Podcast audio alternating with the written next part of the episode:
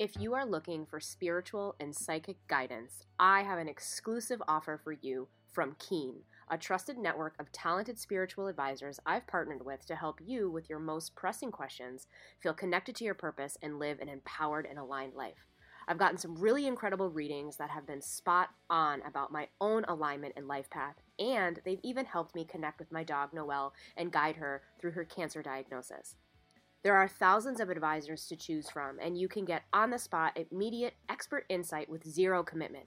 All you have to do is visit trykeen.com backslash empowered millennials or use the code empowered millennials and get access to $1 readings. That's right, baby. You get five minutes for just $1. No catch, no commitment, just real personalized guidance. Again, visit trykeen.com backslash empowered millennials or use the code empowered millennials. You can also visit the link in the show notes. Don't miss out on this exclusive opportunity and wisdom to live your best, most epic life. What up, Trailblazing fam? Welcome back to another episode of the Empowered Millennials podcast with me, your host, Angela Gentile pumped that you are here, pumped that you are part of this community, and I hope that you'll tap in even more. So please make sure you check out the show notes for ways that we can work together through one on one coaching, um, some workshops I have going on, and even in the fitness world. So make sure you check the show notes for that. And, you know, my ask every episode, I say it. If you are loving this pod, getting some value out of it, please, please, please go on over to Apple Podcasts write a review, five star it, and actually put your words in there, type something because this helps the algorithm and it helps people like you find our community so that they can keep doing epic shit. So thank you so much. Woo! All right, y'all. You know that I like to rally my network of friends and folks that I have connected to along my journey of life. And today we are bringing on someone very special because he is family. I feel like we should cue that song, you know? Um, so we're chatting with my pretty damn epic stepbrother, deep thinker, and entrepreneur, Mike Saloio. His life and career have been nothing short of a series of wild and brave choices that always bust out of the box, redefine rules, and innovate the way we lead and connect. Mike's career has been about helping people build the future together. He's spent the last 15 years working as a technology entrepreneur, investor, and analyst. And over the past 10, he's helped launch over 100 startups that have raised over 300 million in capital. He's currently the founder and CEO at Huddle, a venture capital backed company that's changing the way startups hire and build teams. I know, right? So, y'all, get ready, buckle up, and welcome Mike to the show. What up, homie? What an intro. Thanks for You having like me. Of Yeah, co- course. cool to talk to you in this format. I know, right? Like usually I feel like every conversation we have, like the depth of our convo should always have been a podcast to begin with. So Yeah, it's nice. We should just be recording all the time. 24 7. 24 7. So I'm excited you're here. It's good to see your face. It's been a minute. Um, so yeah, what I like to do, I feel like you just have such an incredible like trajectory of events. And I think that's the the really cool way that you've pivoted from one thing to the next. And it's always like, what's Mike up to now? And I'm gonna let you just kind of like start with wherever you want your story to begin and what you want to share today. Okay, cool. Well, the, the thing that, so full context, because I mm-hmm. like to, you know, the stage. Yes, at Yeah. the stage. So we were supposed to record this like in four hours, and then we decided to just do it like Wing it. off the top this morning, uh, which is like I think a great setup for a conversation since there's very little prep. And what came up for me this morning when you were when we were like talking just briefly before this is like, oh, I have to talk about my journey, my career. I don't feel like I've done anything yet. Yeah. And then I started to think about that and I was like, oh, uh, that's actually not something to like give myself shit about. it's a great thing because it means like there's still so many things I want to do. Like, why would I ever feel like, oh, I've done it all? Like, I actually hope I never feel like that. Mhm. Um, so where do I even start? If we're just talking about career, I if I go way back, I went to school for biology originally, which I don't think many people know at a I don't even think I don't even think I knew that. my t- my team my team at Huddle actually encouraged they're like, "Yo, this is part of your story. You should share it more." And so I was like, "Okay." So I guess this will be the first time. But I went to school for biology because I had a really um I had a good teacher in high school who convinced me that I was really good at it. And so I was originally a bio major and I went to school in Florida for one year uh, Mhm. at a small liberal arts college to play college golf. And at the end of like, you know, three quarters into the first year, I was on academic probation. and um, after being like a pretty good student, and I just had no idea why I was going to school for biology other than like, I liked Someone it. said. But I- yeah, but I, well, Yeah. it was fun. I like science, but I didn't see like a path.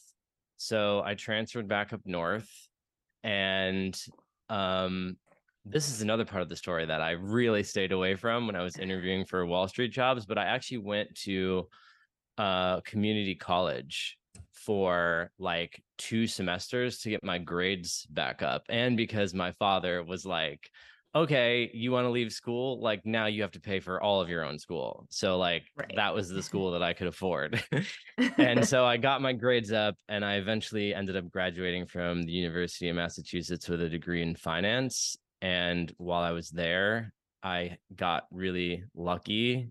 I met uh, a guy who is still a close friend, lives in Boston named Vulcan. I was just standing behind him at a career fair. And he was like, Oh, I'm the president of the Finance Society. Like, you should come. We like help kids at UMass get jobs that like don't recruit here because all the top banks only recruit at like Ivy League schools. And I was like, oh, cool. That sounds like, Great. you know, that Yeah, sounds awesome. competitive. Like, I, I don't like, I don't like being told that I can't do something because of something that happened in the past, right. you know?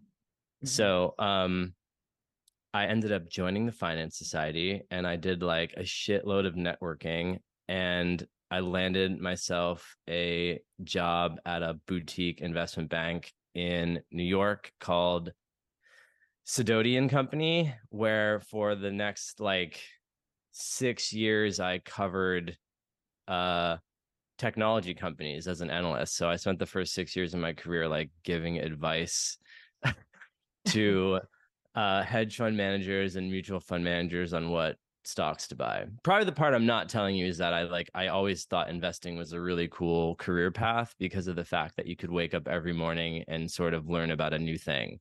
So my Mhm. brain is like I I wake up and think about so many different things that I can't imagine having a job where it's kind of like even the same subject matter.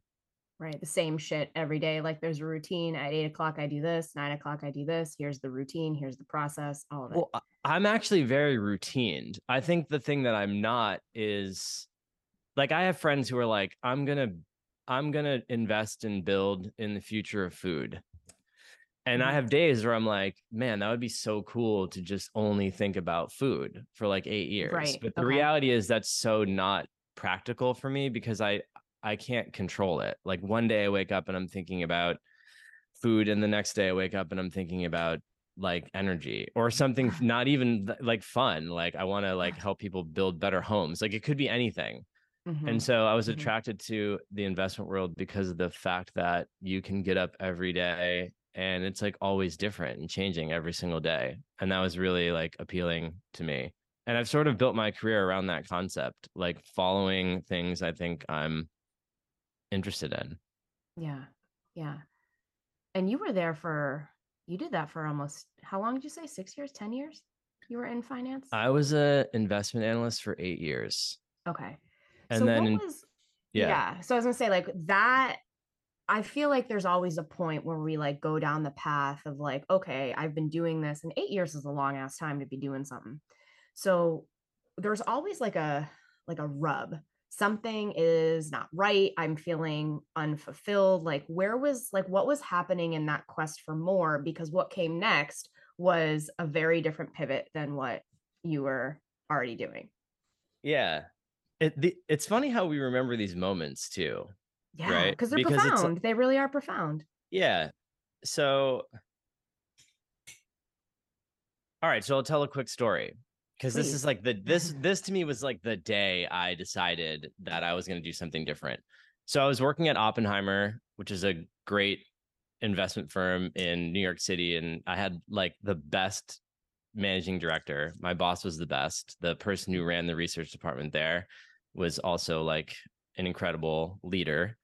And I liked everyone I worked around, but I was kind of like getting antsy. And we would do these uh, trips called bus tours, where we would basically take investors to Silicon Valley to meet all the startups. So we were covering like Cisco, Apple, EMC, like huge companies, which was really fun. But then I would go to Silicon Valley and I would meet these startup founders who were like, it sounds cheesy, but like wearing t-shirts and like, you know, it was like there was nothing there and they were creating it. And I was like, oh, this is where I want to hang out. Like it's Mhm. so more, it it sounded like a really interesting thing to do to be hanging out with entrepreneurs who like were building from scratch.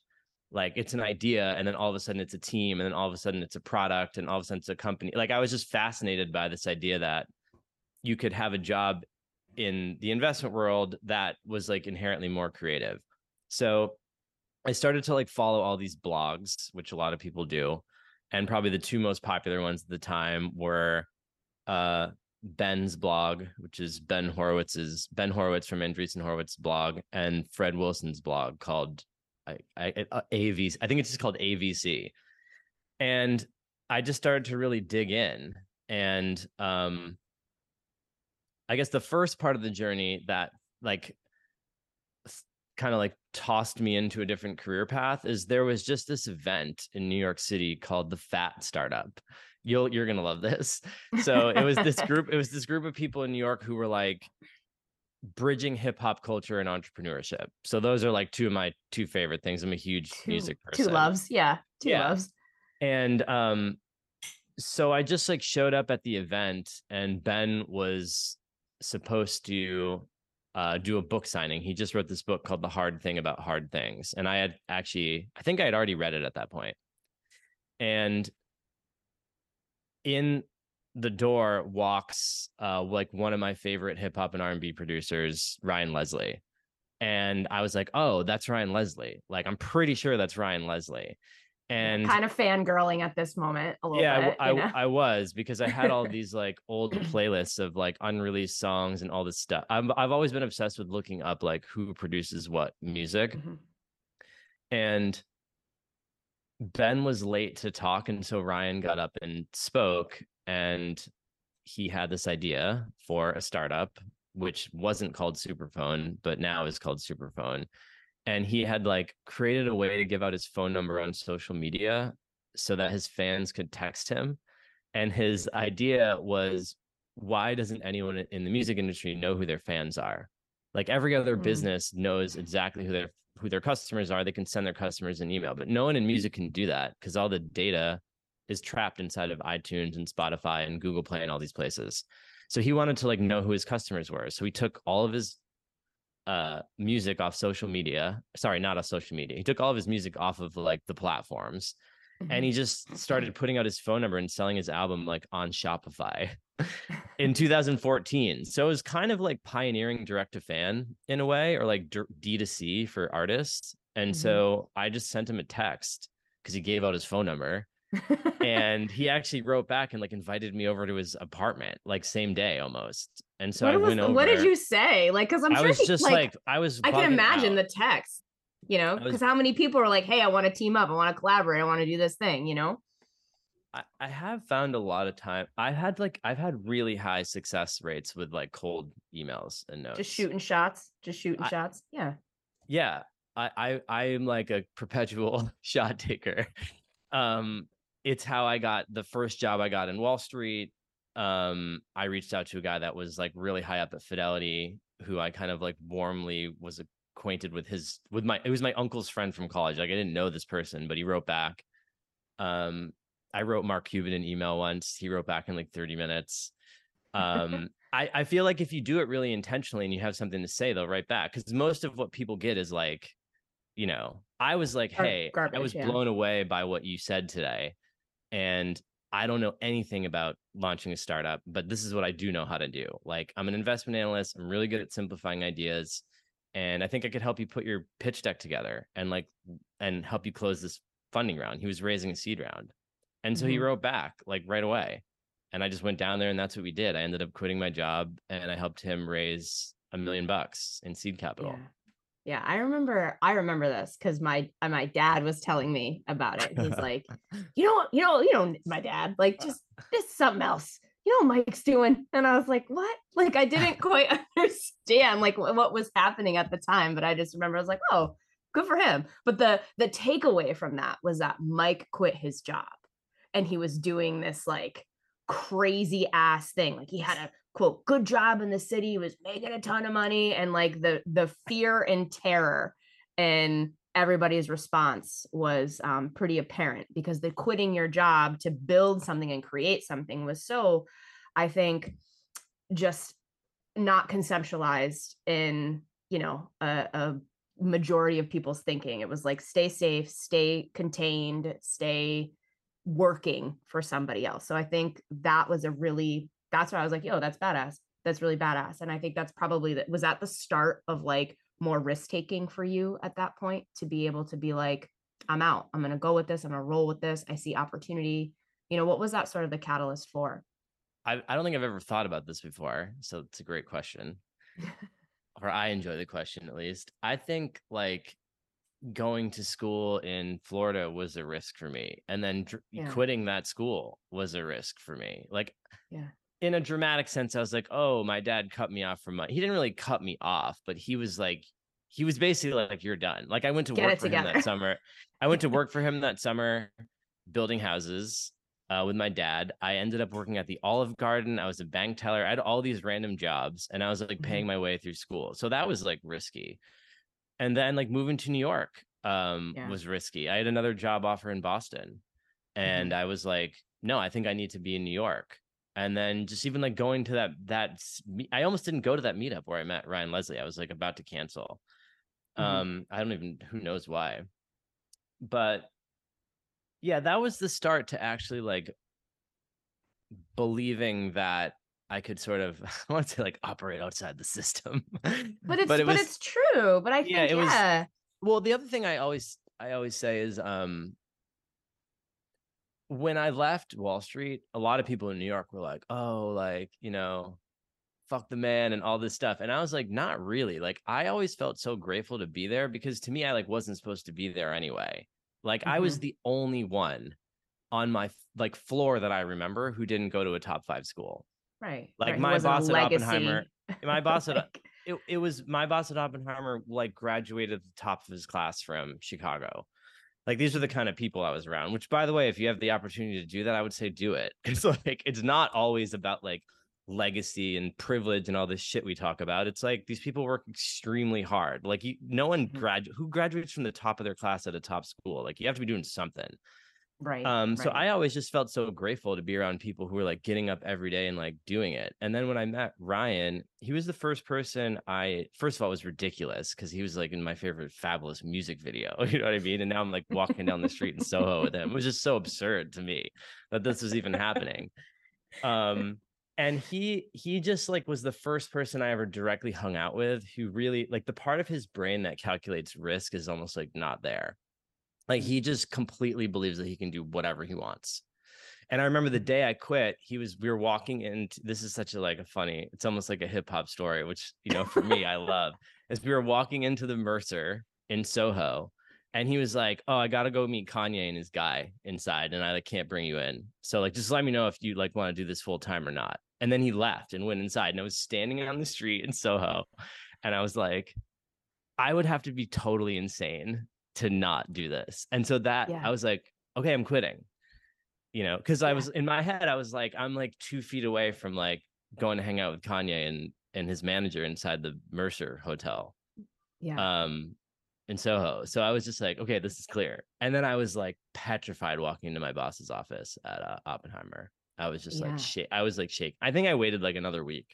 And every day yeah. I was like, today I'm gonna, today I'm gonna tell him. And I was like, no, I can't do it well you kind of have to like go inside and like dress rehearse the conversation and like build up an arsenal of like possibilities to say in order to you know be confident to have that conversation because Yeah. especially when you when you respect the situation you're in and you're not leaving as a Jerry Maguire kind of moment where you're like fuck this shit because yeah no it- yeah. it was like it was all it was like it was like hey i i mm. think i want to work in startups and venture capital and i found a thing that's like really unique to me because it's one of my favorite artists and my favorite investors like the first check in.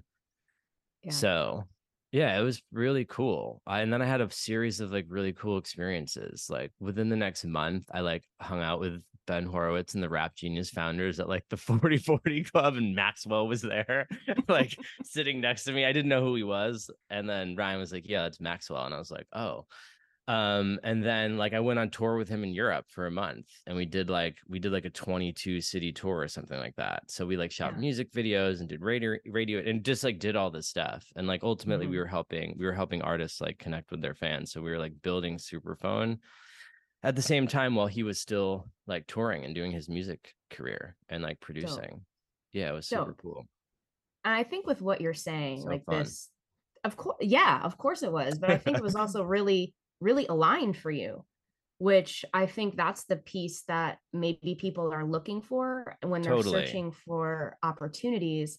It's like, I have to take something.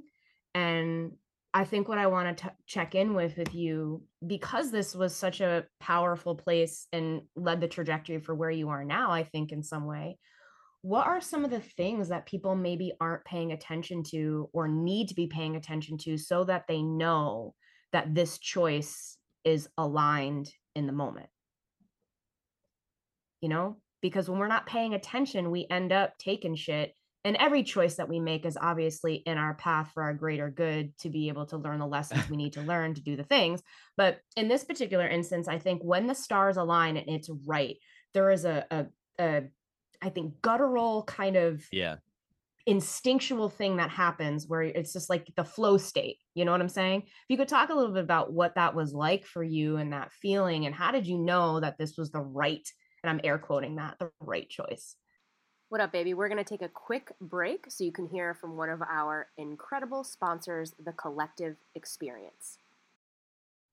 To all my friends who are out here going against the grain, welcome to a world where your busy schedule meets mindful self care. This is the collective experience. This membership in the collective experience is more than just a learning platform, it's a lifestyle, a community, and a space where knowledge becomes action. Whether you're navigating business challenges or personal growth, the collective experience offers a range of tools from EFT tapping, human design, and astrology to crystal insights and somatic breathwork. It's designed for the progressive, highly engaged individual who knows that there is more to life than just work. So immerse yourself in a community where empowerment isn't just a word, it's a way of life. Visit collectiveexperience.co and join us for a month. Absolutely free. That's it, absolutely free. Embrace a journey of balance and self care. So click the link in the show notes to begin your empowering journey with the collective experience. In this particular instance, I think when the stars align and it's right, there is a, a, a I think guttural kind of Yeah. instinctual thing that happens where it's just like the flow state. You know what I'm saying? If you could talk a little bit about what that was like for you and that feeling, and how did you know that this was the right, and I'm air quoting that, the right choice? So everything I've ever thought has basically come true. And that's mm-hmm. the thing I don't know that what people think. But but it only comes true through action. So like I was thinking about this before we got on here today too is like I think because there's so much emphasis on like mental health and wellness that we we sometimes throw these terms around today and the it's it I'm not like saying good, bad, right or wrong on any of it, but everyone has a different definition of what these terms mean. So it's actually hard to talk about them sometimes. But what I've learned is that like manifestation is not a thing that happens from like sitting in meditation. Like we're people are mm. radios. We receive information. And the quieter you are, you you can have like downloads. Like think about that, right? Like I made playlists of Ryan Leslie's music and then I read Ben Horowitz's book, and now I'm working for Ryan Leslie, literally, like employee number one. And our first investor is Ben. How do you explain that? It's only Mhm. because I took action it's not the fact that I had these ideas. Everyone has these ideas that flow in. Like you could be a little kid listening to your favorite music in your bedroom and be like, oh, it'd be so cool to meet that person. But most people stop there. Yeah. Like you actually Yeah. have to you actually have to action it. You mm-hmm. know, so like I had to go to the meetup. I had to send the te- those things didn't happen without the meetup and the text. That's the only thing interesting about it. Everything else is like whatever. So Yeah. I feel like it is in the action and creating. Like if you think about what flow state is, at least in my opinion, flow state is a really active creative space because there's no there's no story there. The only thing that is like the next thing and the next thing and the next thing and the next thing. And that's why we really remember these like highly present moments. Like I remember that moment in front of the Mercer like vividly. I have mm-hmm. no idea what happened in the next 5 minutes or the 5 minutes before. And that's because i was like hyper present i was making like a conscious intentional actionable choice. Like i'm going to do this. And then i had to walk in but you got to actually walk into your boss's office and quit Yeah. Yeah. do you know so like everything that's flowing into your consciousness is a actual possibility even the bad stuff you know there's a Mhm. lot of like shitty things that have happened to that i thought of you know so it's like you're gonna wake up in the morning and you're gonna have thoughts that are like based in possibility and then you're going to have thoughts by the way i'm saying i should say this me i have thoughts in the morning that are highly based in possibility like oh man like i wonder if i could get that person as an investor for huddle. Like that'd be so crazy. And then i have the opposite thought which is like dude that guy's never going to answer or she's never going to answer your text she's never going to answer you. Like how are you going to meet mm-hmm. that person? And from my observation of most humans we we have both of these paths but like that's not manifestation. Manifestation is making a conscious choice that i'm going to believe in the possibility based one and i'm going to actually action it because like Yeah. cool i was listening to ryan leslie's music or cool i was looking up like those things were all those weren't like my guidance counselor in high school was like hey you know what you should do you should like you should like just look up who produced your favorite songs like no one told me that i just did it because i thought it was fun but you actually have to believe you actually have to believe and take action on the things you think are fun you Yeah. know but the, Yeah. the uh, i'm stressing this because maybe people will listen to this and hear this you have to actually take the step and it's it doesn't feel comfortable it feels Yeah. crazy Yeah, well, I think I think that's the most that's a powerful takeaway because people, I mean, I'm sitting here at my computer screen and behind my computer screen is my like vision board, right? Yeah. So so like yeah, I got a vision board, but if it's got like me and Oprah locking arms and shit, but what am I consciously and actively doing every day that's getting me one step closer to making that vision and not just a pipe dream but an actual reality like and it's a series of steps and choices to be brave and also like a little bit of like why not why not yeah i mean hardcore why not Like, hardcore why not why not I me? like- why can't I it like to again in, in my best moments. I'm just like, what else are we gonna do? yeah Like Yeah. that's really the way I think about it. Is like, what else are you gonna do? Like, what are your other choices? You know, it's it's I don't know. i For tend me, to think like well what's the what's the worst can that can that can happen what's what is like what's the problem you know there's really n- there's no there- problem no, there really there isn't in reality a Right. problem most of the time. Right, There are obviously there are tangible blockers. Like, what city do you live in? Who do you Yeah. know? Who's in your network? right Um, yeah.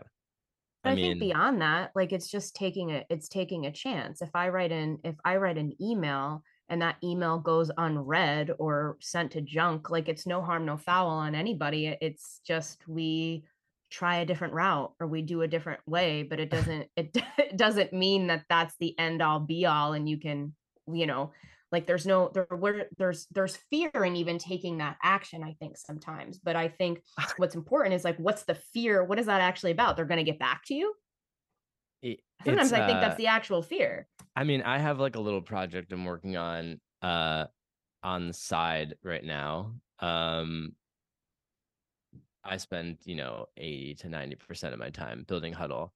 I do have another project and I have a coach Mm-hmm. and I don't want to do anything related to I want to quit like every day. It does that's I think it's important to know it doesn't just like stop. Right. you know like right. everyone who I, like i think people who make it to the top of their thing are so interesting not because of their talent because like the, the amount of shit you actually have to do to get to that level is wild you know like you have like think about what you would have to actually get up and do every day to be like oprah you Mhm. know like her like it it's wild to think about what you actually have to do Yeah. um but i still have the same like thoughts in the morning um that are they they're just like they are i think jim carrey has like a good line about this but i'm not going to repeat whatever he said i'll just say it in my way it's like it's like there is an analysis that happens that sounds like practical that people don't see is a, is an, is avoiding responsibility. So i could sit here and tell you all the reasons why i shouldn't do this side project. You know Mhm. well you're the founder of a company. What are your investors going to say? Um are you going to get distracted? Like all, no, all that stuff is just like a story i have about not to do it but i could use that for years. Like i wanted to start a newsletter for like six years and i didn't do it Mhm. um because i just convinced myself it was like i just had this reason you know Yeah. but i don't think people understand that sometimes the reason is the thing your brain naturally does to keep you safe and Mhm. that's why some of these tools like coaching and meditation and whatever thing you're doing are important because you start to recognize that like oh that whole analysis i had that said don't start that project was wasn't really practical at all. It was a thing that my you know it was a thing that my Mhm. reptilian brain did right. Well that's what i was going to to say we're taking a risk. we're hardwired biologically hardwired to stay safe and contained and protected and our brain doesn't know the difference between like lions and you know a, a financial risk. Like we just get that sense of fear and we get that adrenaline spike and we start to Yeah. be in that fight or flight and then we're just like hightail it out whatever i need to do whether it's storytelling or something else yeah you think of myself. get me out of get me out just get me out hightail it out got to get out of this state of feeling you know and i think i i feel very like grateful because i think that um so i just turned 39 last week and so i'm like you know this is the last year of 30s which sounds wild and um i'm i feel like where i'm at in my own journey with all this stuff is i'm starting to like actually like the fear analytical stuff. Like i stopped because it's easy to be like oh yeah like that's my ego and my ego's so bad. It's like dude wake up. Everyone's got a fucking ego. So excuse my Mhm. language. Mhm. like you're Oh, not getting please, on. away. like you have you have a manufactured self. Like it's a thing. Everyone has it. Everyone has the story they tell about themselves and Mhm. that fear-based voice you could look at it as a bad thing but like it's also like really good at like analyzing stocks for example right, Right, like it, it's right. good at strategy. There's a lot there's a lot of like positive parts to it. Like in other words it's like i'm trying to stop making any part of me wrong. Like it's all good all of it. Yeah like even the one that runs away it's fine. Yeah. It's totally fine and it's like it's like i get into some pretty woo woo stuff as you No, know i love it let's and I was like talking to a friend. I was talking to a friend uh, who does like human design readings uh, this past week, and the thing had, that a I actually I had a mind blowing experience with human. Di- it like fucked me up. It like fucked me up. like, it's so interesting because like the thing that I actually like about like that modality is it's way more about acceptance. So like Mhm. th- I'll just tell you the conversation because it actually kind of leads into this a little bit. We were talking about like like there's a Western concept of like I'm just gonna. it's funny that we're talking about this. Like I'm probably like by Western. By the way, Western medicine and Western it's all it's all fine. They're all helpful. It's like find your Mhm. thing, you know. Um, like I'm probably like avoidant attached. I've read the Sure. books, you know, Sure. I've had different coaches and therapists and stuff. Uh, But I think like what we do or what I observe on like social media a lot is like we start trying to like heal and fix it, right? What if you were just like, I'm anxious attached. Take it or leave it. It's like it's like being an alcoholic, right? Like step one to being an alcoholic is being like, I'm an alcoholic. because Mhm. you you you can't you can't like move past anything until you accept it. Like, what am I gonna change how how I grew up? Like, Yeah. no, you, you can't, but you can just like kind of own it and be like, and what that means is sometimes like I run away. yeah. And like even just saying that out loud right now, it's like, okay, cool. Sometimes you run away. You know, like I, ah, I don't know, like what what is there what is the other option? You sit in therapy for like 10 years of your life trying to figure out your like, no, just be anxious attached. It's actually Right. fine. Because All I these think what I'm hearing, what I'm hearing you say is like there is there is a difference between like like when you're living in a in a state where you are a constant series of problems to be fixed That's what I'm saying. versus I am this beautiful amalgamation of all kinds of wild shit and all of it is all- part of the story and I take this this amalgamation of of things with me to wherever I'm going next like as is and it evolves and some days it evolves more or harder or more more gnarly than others but it's not bad or good it just is No, it just is. It's a way to just it's a way to that's why like that's why some of these things like human design that are based on like a birth chart, they they Mhm. help you they can help you just ex- kind of like accept yourself. Mike, when I tell you like side tangent right now, I had a human design reading and it made me like redefine my entire business. I was like, I'm not meant to build community. I am meant to tell stories.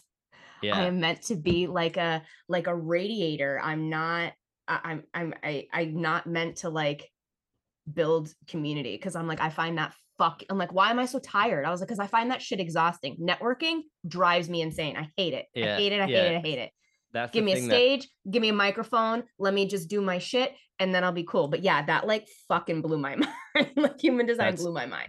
yeah that's like that's kind of what it did for me too like mine Mhm. says that it basically says don't worry about uh working on a lot of different things at one time like it'll all it'll all work out and you're not actually meant to have one thing um like you're never going to be the type of person who like you know you're an investment analyst and that's what you are for 40 years Mhm. um like my, mine's like just give yourself permission to like try a bunch of shit and don't worry it'll all make sense and by the way you're actually here to show people that it's possible to have like an untraditional that's why i was so excited to come on here and do this with you because like Yeah.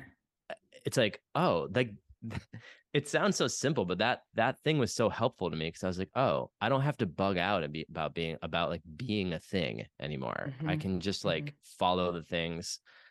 And then i can just follow the things i like. And then there's like the practicality of the games you're playing right? Like if Mhm. part of the thing you're doing is to like be a startup founder like learning to raise money is part of that so you either have to like have a partner who's good at it or you have to do you have to like build a you have to build crafts and different things like you got to get good Yeah. at stuff there's still work to do Well, that's kind of Um, like your trajectory too, because I think when you're saying like you've lived, and I I- the, the idea of quote like an unconventional life. I mean, what does that even mean in the first place? It just like it's just my it life. means It's just it just means you've bought into some societal way you're supposed to be and live which is fake yeah, yeah. uh, None, none of it's real. None of this matters. None of it's real. So um, whatever. in a way where you get to create it for yourself Right, right. Yeah. So I think, you know, before we kind of like wrap up our time, I think I'd love to hear and I would love for you to share sort of all of these things that you have done and, and created have led you to like this new project of, you know, when Mm. you're living unconventional, when you're trusting your instincts, when you're in that state of like being present and like, I think I want to do this, I'm going to risk it, I'm going to try it, I'm going to do it, has gotten you to huddle. So if you want to share a little bit about like how we got here, what you're rocking with, what you're doing, why that feel feels aligned to you, whatever you want to share. what I've decided for me is like I get the most joy of supporting other people's ventures because it allows me to work on a bunch of different things. I love having like close coaching conversations with people. I love getting people the right resources. Like I love connecting people. Like if you tell me that there's something that you want to do and I know someone who can help you do it, I have like a full body visceral need to like make sure mm-hmm. that I make that intro. And and for a while I was like, man, what's my thing? What's my thing? What's my thing? I don't know what my thing is. Am I an entrepreneur? Am I an investor? Am I an analyst? Am I a coach? Am I like what product person? Whatever. and then I just decided like, who cares? Mhm. like, first of all, like I'm not interested in putting like this neatly defined label around any of it. And so I've kind of really decided like what I want to spend the next 10 years of my career doing is helping people launch their ventures. And Huddle Mm. is my venture, which is kind of funny. Like we're a seed stage startup. We've raised close to $4 million now. Um, we have 10 employees. Um, we've helped 140 startup teams get built so far. Um, I'm just pitching right now. Yeah. I um, love like, it. yeah, workers on our network have uh, have earned over like two million dollars now, um, which I'm super excited that we were able to create that for people. And uh, yeah, like although it's a very singular venture, like it's a talent platform for startups. Like we're reinventing the way startup founders build a team by making it super fast, simple, and flexible. And i- it is aligned with that vision because I'm every every huddle that closes is like some founders you know one step closer to building whatever they're going to build and then on the other side the workers because they're all independent workers they're one step closer to having like an independent career so Mm. i feel like it's Mhm. like the perfect playground for me you know it's like we get right now close to 20 startup founders a week that just organically find us and apply and i get to like read through what they're all doing and it's like every day it's different. Mhm. um like it's it's the stuff that comes through is super cool people doing stuff in healthcare people doing stuff in food pe- people doing stuff with ai and tokens and um i mean there was a guy who was building a puzzle company. Um like there's just people building all types of stuff and for me it's like i get to kind of create this environment where i help them find people they need to build their thing That's dope. That's dope. Yeah. And when did that feel like that was aligned for you? Like, how did you come up with this?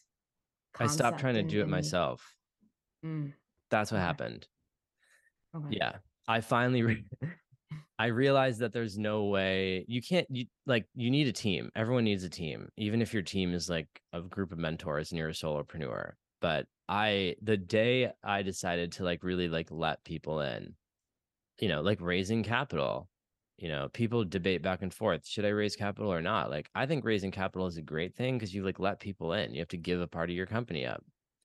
You know Mhm. but what does that mean? Like would you rather own 100% of a small thing or 20% of a big like obviously you'd pick the 20% of a big thing. I think most people would.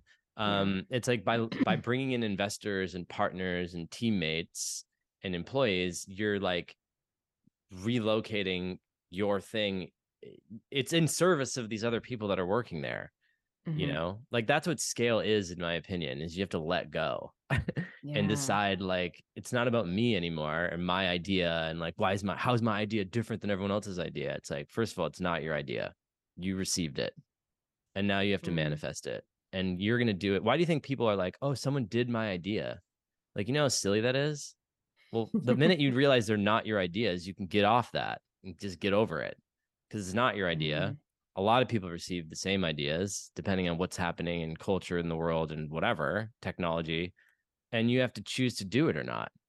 And to do it most of the time you need a team. So i sort of i got time my first like several kind of entrepreneurial things i got timing like really wrong um because i was yeah. so attached to like doing it the way that i thought it should be done and it was too com the ideas were too complicated and then i decided to do the thing that was like right in front of me that was very obvious and people were asking me for like people because i hosted this dinner series in new york that a lot of like creatives came to Yeah, I remember that. I remember that. people were always like, yo, do you know a designer? And I was like, yeah, I know a designer. And then I was just like connecting people all the time. And then I was trying to work on this other thing I was doing. And I was like, wait, maybe the thing to do is just the thing that people are asking me for every single day. And then COVID happened and everyone was work from home. And so founders like couldn't connect with talent at a co-working space anymore. And a lot of people started freelancing. And so like the timing for Huddle was the timing is super important Mhm. in art i think it's different because you could make a thing and everyone hates it and 20 years later they're like oh that's awesome Yeah, but in company praises buil- about it. in company building like it's timing is like almost everything like yeah.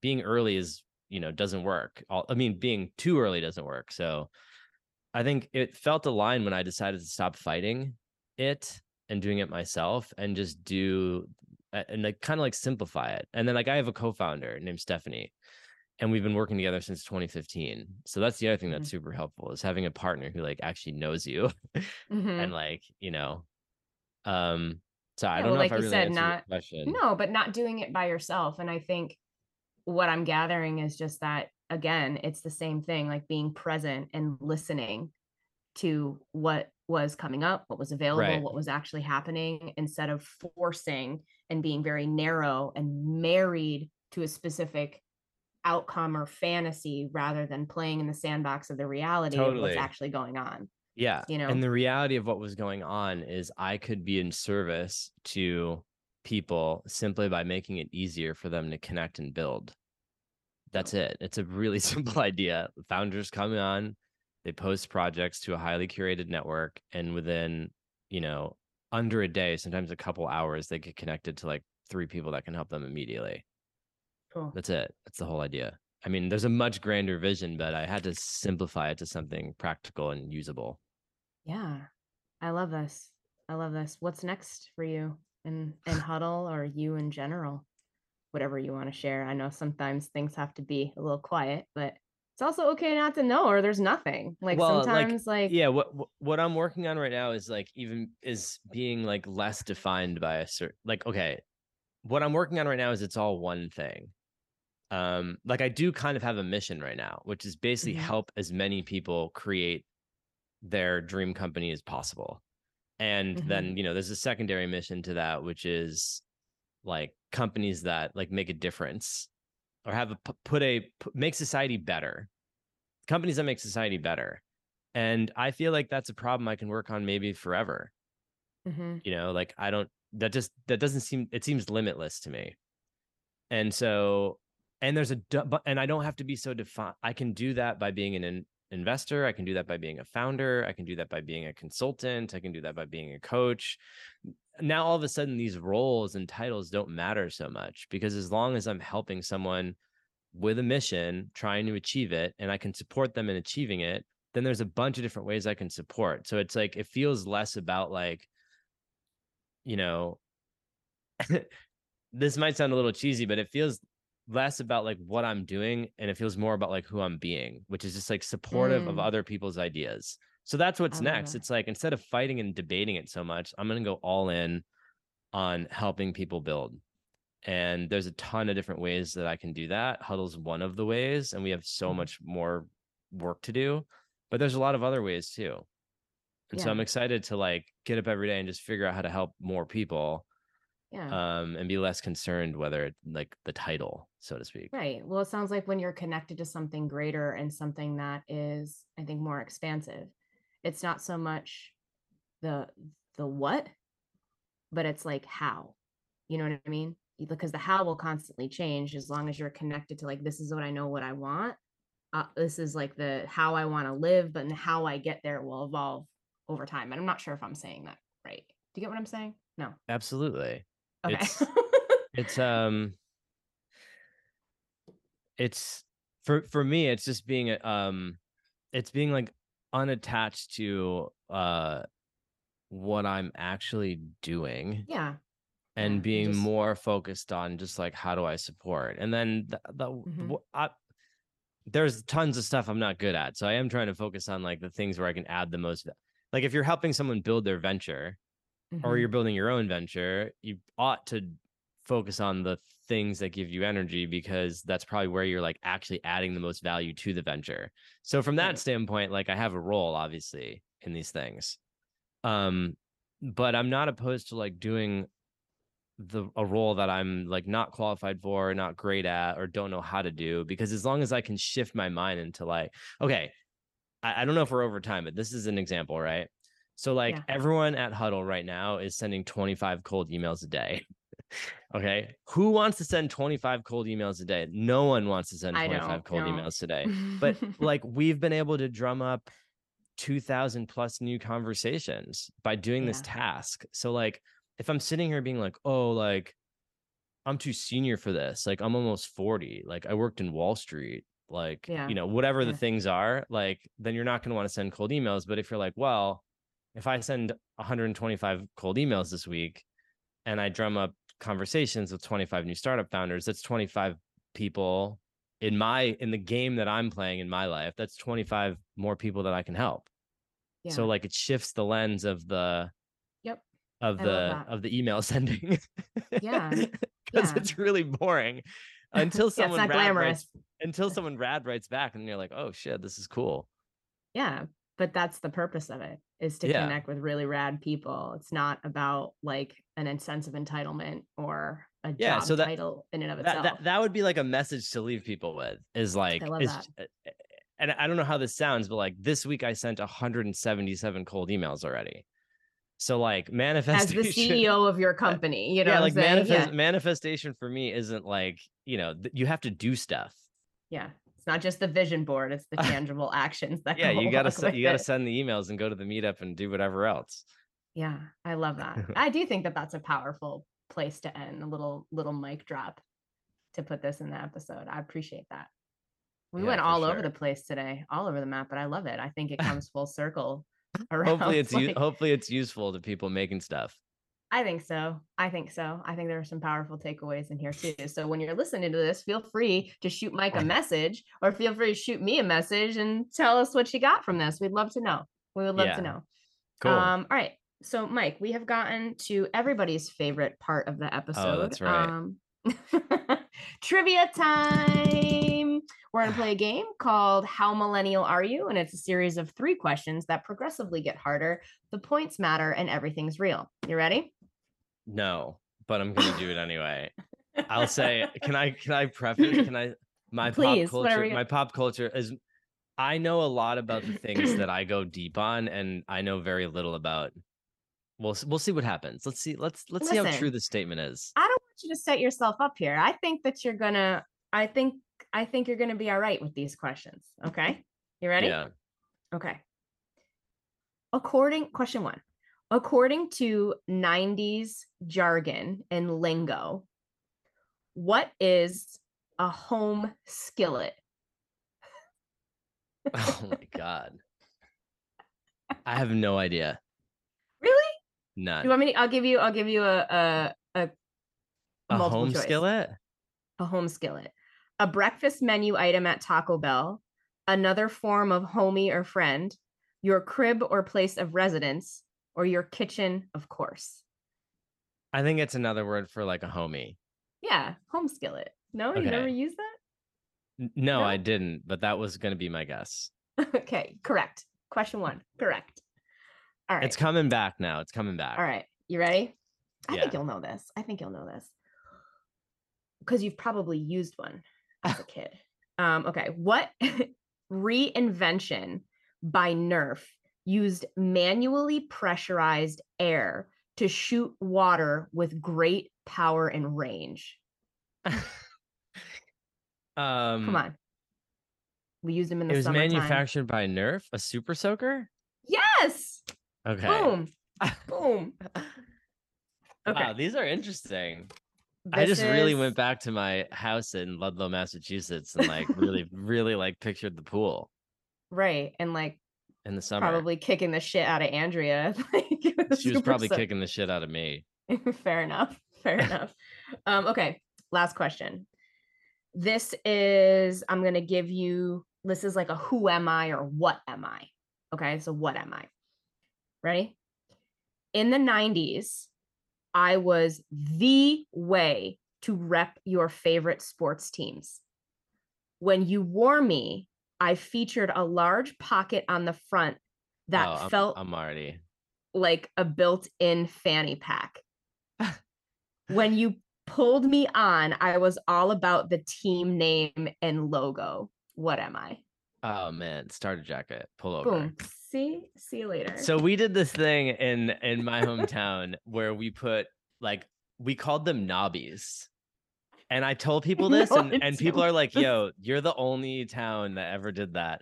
But like, you know, the things that like, I don't even, I don't know what yeah, like the ties, called. and they had the the thing that you press. So we it would, take them all, all the jackets like in our homes and other people's homes, and we would like layer. It was like a, it was like we were flossing. it was like how we floss Like whoever had more knobbies on like the strings for the hood for real. That's, I'm gonna need a picture to back this up. I'm gonna use that as the picture for this Uh, episode. Can All I right, give you a shout out before we do before you say goodbye? Because I feel like Well, you're yeah, yeah, hold- say goodbye. I have Oh, one you more have more bonus que- questions? do- I got Oh, a bonus right, question. go. You want a I'm bonus doing, question? I mean, I mean, yeah, I'm You're doing on better than I fucking thought I was fire. gonna do. So You're on fire. What song was playing during the final scene of The Sopranos? wow. I intentionally picked this question for a bonus question for you. Oh, Think Boston, kid. Think Boston. oh, I mean, my what? Sweet Caroline. Close in that vein. in, 'Cause I- realm, Um, in that realm. Is it like a Dropkick Murphy song? No, you ready? Don't stop. Don't stop believing by Journey. Oh, that is the last song. That was that's that. I'm a little embarrassed. I didn't get that. That's okay. That's okay. I did. all I watched Um, that. I watched that live. I think. r- yeah religiously like on sundays that's what so we would watch um all right so whatever you want to do for shout out whatever you I was just gonna say that. Uh, yeah. So everyone, Angela is my stepsister, and I just think that this is so cool. Like, you know, we're sitting here talking about like building your own uh career, and I remember when you were just talking about this stuff when you were at um the golf tournament. Yeah well we have a fam- we have a we have a family golf tournament every year. By the way it's not like some bougie country club shit either it's at like like a nine hole golf course in western mass which is like really like and we know, just do like the most basic- donuts doing donuts with the golf carts and shit yeah eating clam chowder every day. It's fucking yeah, awesome. it's- it actually is really fun. There's a band um but i just remember you talking about um this new path that you wanted to take when you were a full-time school teacher. Mhm. and now here we are. So anyway Here i'm very are. grateful to have like watched the journey and i'm pumped that you wanted to have me on your latest adventure Thank you. Thank you. Yeah, I appreciate that because it was. I remember that conversation that we had very vividly at the golf tournament, sit at the end of the bar, drinking probably like twisted teas or some shit. And we were just like deep in conversation about like, what the fuck are we doing? like, yeah you know, i remember that think too was- although i will say i don't think i've ever had a twisted tea in my life but Okay, uh, that's probably what I was drinking. So, because that's like golf course, that's like golf course, you know, like what you do. yeah So, um yeah. So yeah, things things change when you take action and you don't just talk about it, but you put your actions and you align yourself into the vision and into the dream. I think this is two Yeah. testaments to that for sure. when in when in doubt just do something yeah. I think that might be the title of your episode. When in doubt, just do something. that's hot i like that yeah. Um, all right, Mike, where can they find you? Where can everybody find you? I am at michael saloio which hopefully will be like tagged somewhere so i don't have to Mhm, spell I'll it put on, everything like, in- on it in on the show notes. on all the platforms cool. yeah LinkedIn, like all, all, all of it. linkedin twitter Insty. threads insta Threads. Yeah. I think I made um, one it's the thread and. I'm like, and then my this? company just to give huddle a shout out is uh with huddle um on all the platforms too Cool. All right. I love that. Um, very powerful conversation. So great to connect with you. And um, I appreciate you. I appreciate you being here. yeah i appreciate you having me All right, y'all. Thank you, everybody, for tuning in and for listening. Um, make sure you peep the show notes and reach out to Mike. And as always, go be epic.